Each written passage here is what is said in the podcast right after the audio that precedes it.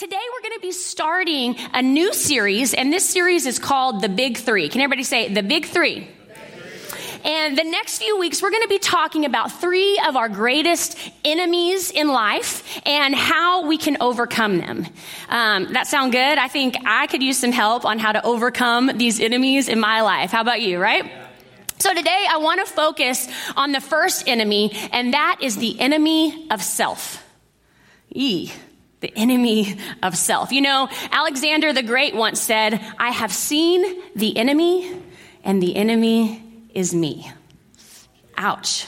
You know, a lot of times in life, I think that we try to blame our problems on everyone else. You know, we look um, to our boss or our coworkers and we think that, oh, they're, they're the problem, right? They're, they're the problem. Or, or you look to your kids or your spouse and you're go like, it's their fault. Like, they're the enemy, surely, right? And, and if we're really, really spiritual in the place, our favorite thing to do is just, you know, blame everything on the devil right? I mean, if there's anything crazy in my life, if there's anything going on, if I'm struggling, it's got to be the devil. because the devil made me do it, right? The devil made me do it. And although I don't want to diminish the fact that sometimes people can be a problem, and I definitely don't want to downplay the, the truth that the devil is a strong adversary and he is seeking to take us out. But I don't think that we can blame all of our problems on him. I don't think that we can blame all of our problems on other people.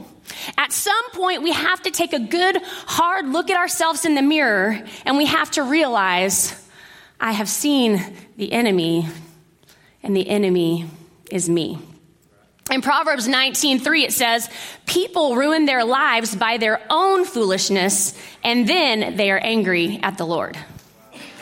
James 1:14 says, "Temptation comes from our own desires, which entice us and drag us away."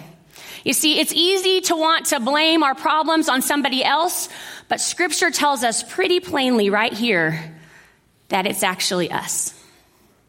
It's this flesh nature, this self that keeps getting in the way. That is our problem. And so today, I want us to look at three temptations of self. Three temptations of self. And, and there's a lot of temptations that we could have talked about, but we're just going to focus on these three today. And I want to focus on how we can overcome them. So I'm going to be drawing out these temptations from the story in Matthew 4 of when Jesus was tempted. So if you want to go there in your Bible, let's look at Matthew chapter 4. It's also going to be up on the screens. Let's read it together. It's verse 1 through 11. It says this. Then Jesus was led by the Spirit into the wilderness to be tempted there by the devil. For 40 days and 40 nights he fasted and became very hungry. During that time, the devil came and said to him, If you are the Son of God, tell these stones to become loaves of bread. But Jesus told him, No, the scriptures say people do not live by bread alone, but by every word that comes from the mouth of God. Then the devil took him to the holy city, Jerusalem, to the highest point of the temple, and said, If you are the Son of God, jump off. For the scriptures say he will order his angels to protect you, and they will hold you up with their hands so you won't even hurt your foot on a stone. And Jesus responded, The scriptures also say you must not test the Lord your God. And next, the devil took him to the peak of a very high mountain and showed him all of the kingdoms of the world and their glory.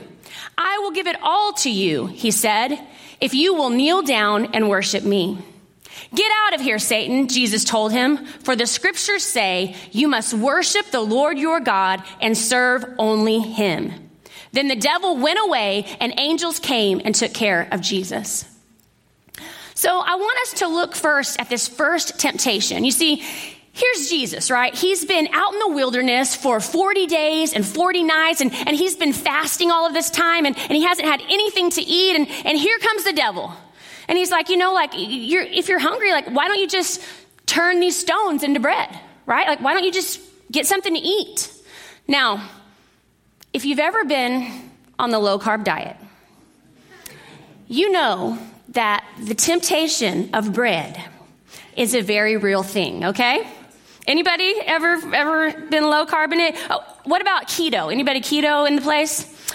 Okay, keto. People on keto, like they want bread so bad that they actually like try to turn cauliflower into it. I mean, it, it, they're so desperate, like that somehow they believe that like cauliflower can somehow taste like pizza crust. And honestly, I, think that, that that's pretty desperate at that point, right? Like, like so, so the temptation of bread is a real thing. And so, so scripture tells us here that Jesus, he's hungry. And so the enemy tries to tempt him with food. So number one in your notes this morning, the first temptation we see is a physical temptation. Now, in this scripture, it's using the example of Jesus being hungry and, and being tempted with bread, but I think we can actually infer a little bit deeper here. I don't think it was just about food. You see, the physical temptation tries to make us do what feels right. The physical temptation tries to make us do what feels right. You see, Satan was telling Jesus, hey, you're hungry. Like, why don't you just eat? I mean, you're hungry and you'd feel so much better if you just, you know, made some bread and, and ate. I mean, who cares if you're being obedient to the Father and you're fasting? Eh, you know, if you're really hungry, just eat a little something. Like, just do what feels right. The physical temptation tells us that if it feels right, it must be right. And that is a very slippery slope. It's a really slippery slope. And in Proverbs 14 12, it says, There is a way that seems right to man, but it ends in death. There, there's a way that seems right, it feels right, but, but it ends in death. You see, just because it seems right and just because it feels right doesn't mean it is right. Husbands or wives, that little flirtatious attention that you get from your coworker may make you feel good. It may, you know, kind of seem right because maybe you don't get that kind of attention at home, but that doesn't mean that it is right. You know, sometimes we wonder how addictions get such a stronghold in people's life. And, and let's just be honest, it's, it's because it feels good. It, it, feels right. It's easy. It feels good to be able to self medicate and, and to numb the pain of this world. It feels good, but only for a season. You see, sin and temptation can taste sweet to our flesh and to our self nature, but only for a season. How many of you have ever had ants in your house? Anybody? I mean, man, once you get them, they're just they're so annoying, right? You know, they're, they're drawn, ants are like drawn to sweetness. So when your toddler like spills their juice and maybe it just doesn't get cleaned up right away, it won't be too long. And man, those little ants, they're going to come in and invade and, and it's just going to get, oh, it's just so annoying. They just take over. But thanks to the internet, there are some good things on the internet um, I've found that there's actually a way to get rid of those pesky little ants. And it, it involves this it's, it's a mixture of borax, which is like a poison. And then you mix that with sugar and water, and you just kind of put it on a plate. You just kind of set it out there. And this serves as a, a passive poison trap. And, and the idea of this trap is that, that it uses what the ants are attracted to that, that sweetness, that sugar, it uses that against them. And so you don't really even have to do any work. Like you don't have to go and like stomp them out by hand. You just, you just leave this toxic little stew out for them and, and you just wait. Because the natural urge to consume that sweetness will ultimately lead to those ants' destruction. You see, the ants don't even realize that, that they're ingesting and being covered by this poison, by this borax, because they're, they're so busy enjoying this sugar rush for the moment that they don't even realize that that borax, that poison is going to kill them. You see, the physical temptation of self works the same way. You know, th- this temptation just doesn't just come out and announce, like, I want to destroy you. No, it hides itself in things that feel right. It hides itself in things that seem good at first. So, so how do we overcome that physical temptation that, that we're just, it's, you know, our self is just kind of pulled in this way that we just, we want to just do what feels right. Well, when Jesus was tempted, this is how he responded. He said this. He said, people do not live by bread alone, but by every word that comes from the mouth of God. So, so what was he saying here? I, I believe that he's saying that we don't live by what feels right. We don't make decisions off of our feelings.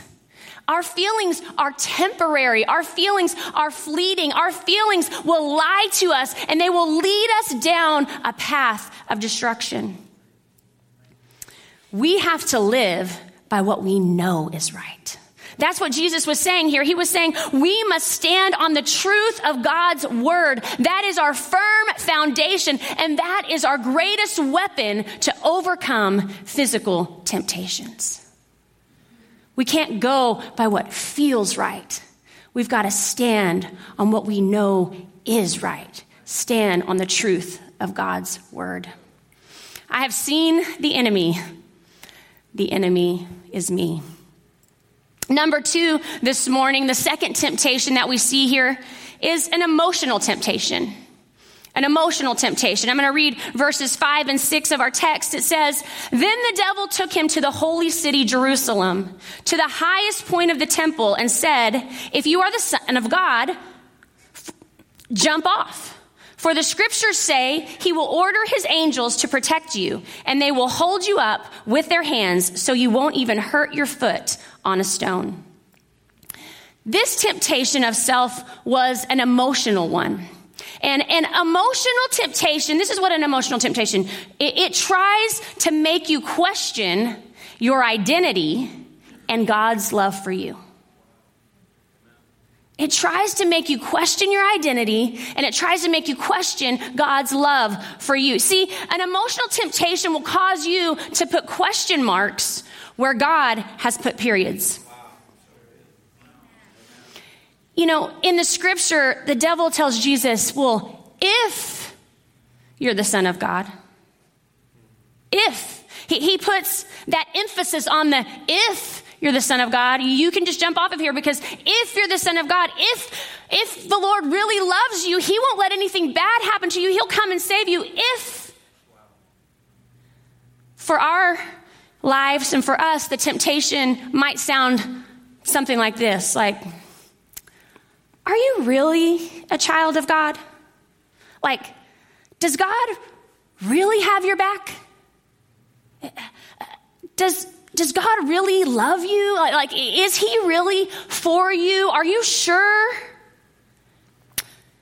Can you really trust God with that part of your life? Really? Like, like, is God who He says He is? Are you sure? Like, like, are you really who God says you are? That's what that emotional temptation may sound like for us. Anybody ever struggle with those kind of thoughts? The rest of you, you're just too spiritual. Maybe you need to come up and do the message instead of me because I got to tell you the truth. Like, I have struggled with those types of thoughts. And these thoughts that we have inside ourselves can be our own worst enemy. In fact, this struggle is nothing new. It actually started way back in the beginning with Adam and Eve. In Genesis chapter 3, verses 1 through 4, it tells the story, and, and this, it says, The serpent was the shrewdest of all the wild animals the Lord God had made. One day he asked the woman, Did God really say you must not eat the fruit from any of the trees in the garden? Of course we may eat fruit from the trees in the garden, the woman replied. It's only the fruit from the tree in the middle of the garden that we are not allowed to eat. God said you must not eat it or even touch it, and if you do, you will die. You won't die, the serpent replied to the woman. God knows as soon as you eat it, you will be like him, knowing good and evil. You see, the temptation for Eve wasn't a physical one. I, don't really think it had anything to do with how delicious that fruit might be. No, this temptation was emotional. The, the, lure of the temptation was actually found in what she thought that the fruit represented. That, that maybe God was withholding something good from her. Maybe her relationship with God and her identity in God was missing something. You know, the real issue and the real temptation came when she started to think thoughts that maybe God was holding out on them and maybe he couldn't be trusted. You see, when Eve was questioning within herself about who God was and, and who she was in God, she was an easy target for the enemy.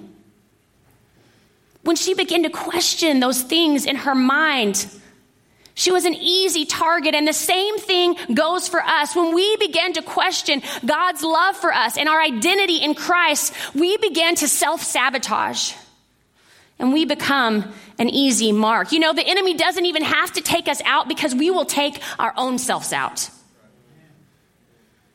But here's the good news we can overcome the emotional temptation of self. We can overcome it. Just like Jesus overcame this temptation, we can too. So, how do we do it?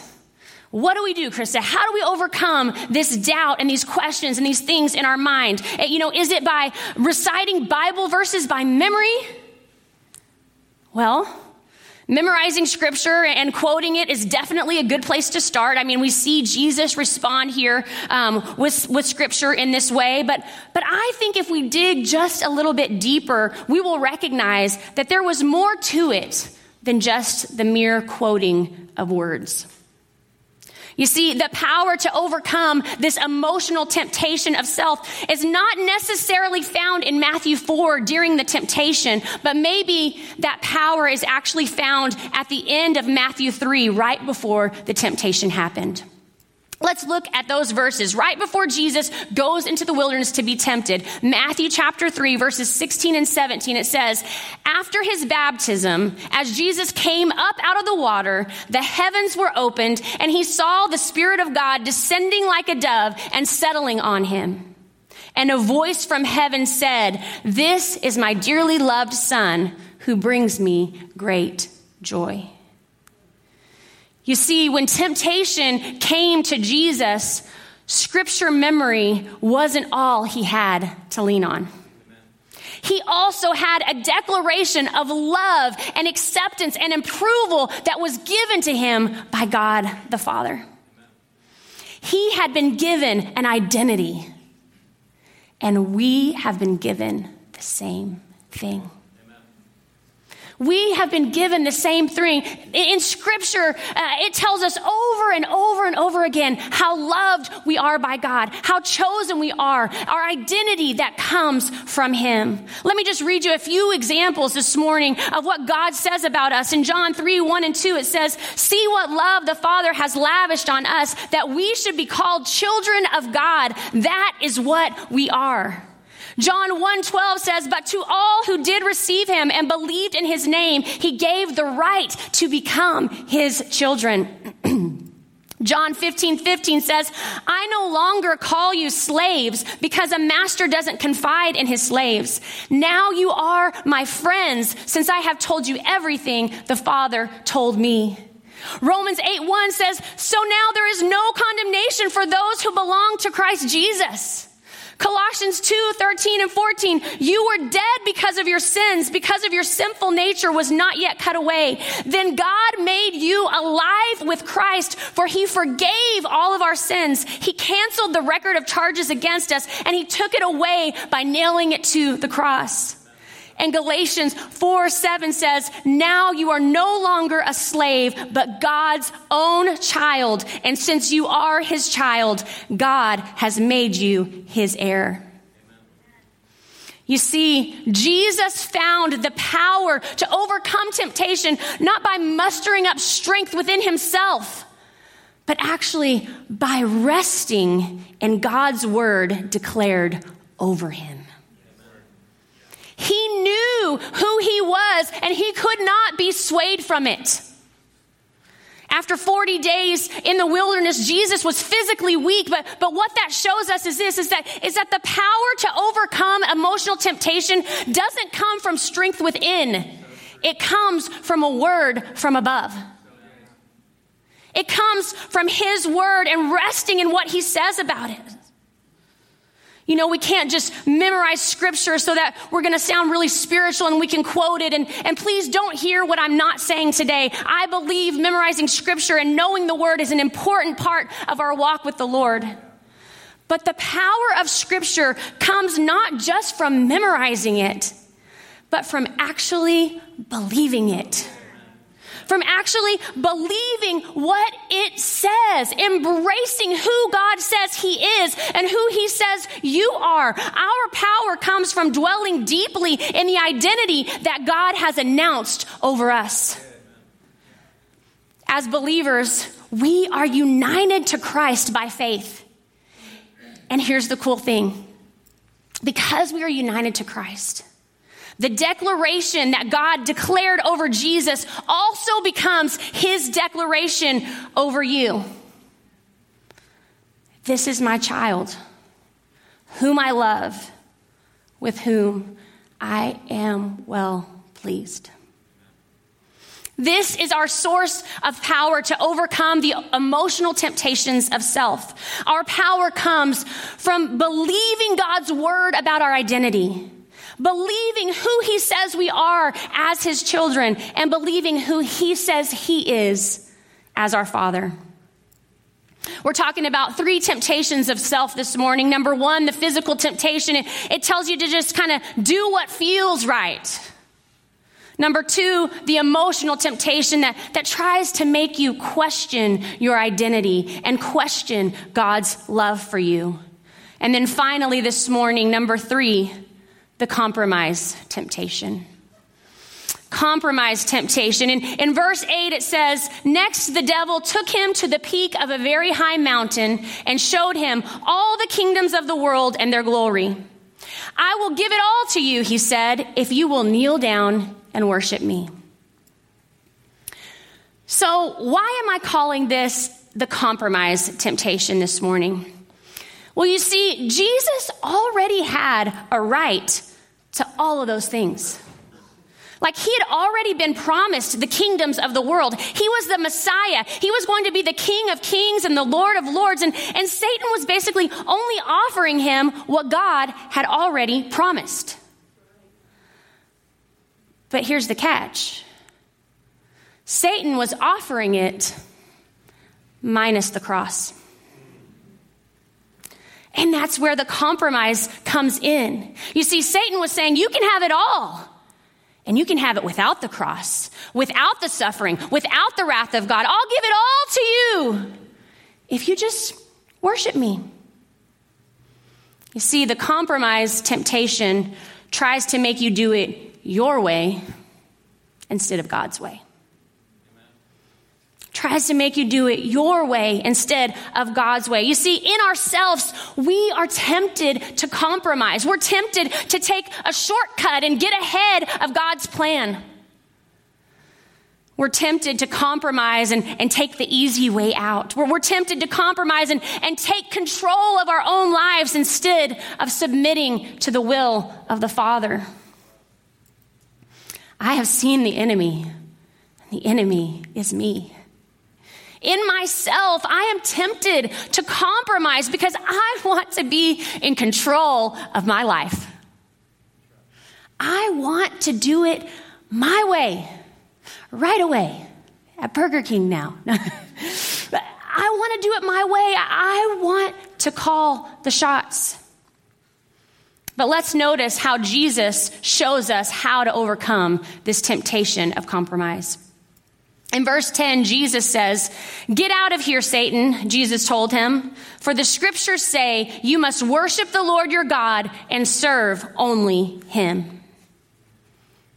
So, how did Jesus resist the temptation of compromise? By submitting and surrendering to the will of his Father. He made the choice to keep God on the throne and to serve and worship only Him. How will we overcome the temptation of compromise? By submitting and surrendering to the will of our Father. We've got to submit and surrender to Him. You know, there's a quote that says, Whatever sits on the throne of your heart orders your life. Whatever sits on the throne of your heart will order your life. And, and you know what? It's time that we stop compromising and we take ourselves off of the throne of our hearts and we give God his rightful place. So that he can have control and so that he can order our lives because his ways are so much better. His will, His way is so much better. You see, the power to overcome compromise comes only through true submission and surrender. We got to get out of our own way and just let God have His way. We're talking about three temptations of self this morning the physical temptation that just tells you to just do whatever feels right. The emotional temptation that makes us question our identity and, and question God's love for us. And then the compromise temptation that tries to get us to do it our own way instead of God's way. The takeaway for the message this morning is this the enemy of self is great. The enemy of self, it's big, it's great. But we can overcome it if we stand on the truth of God's word, if we embrace our identity in Christ, and if we will surrender to God's will. You want to overcome, you want to beat the enemy and defeat the enemy of self this morning. You can overcome it. You can do it but first, you got to stand on the truth of God's word. You've got to embrace your identity in Christ, and you have got to surrender to God's will.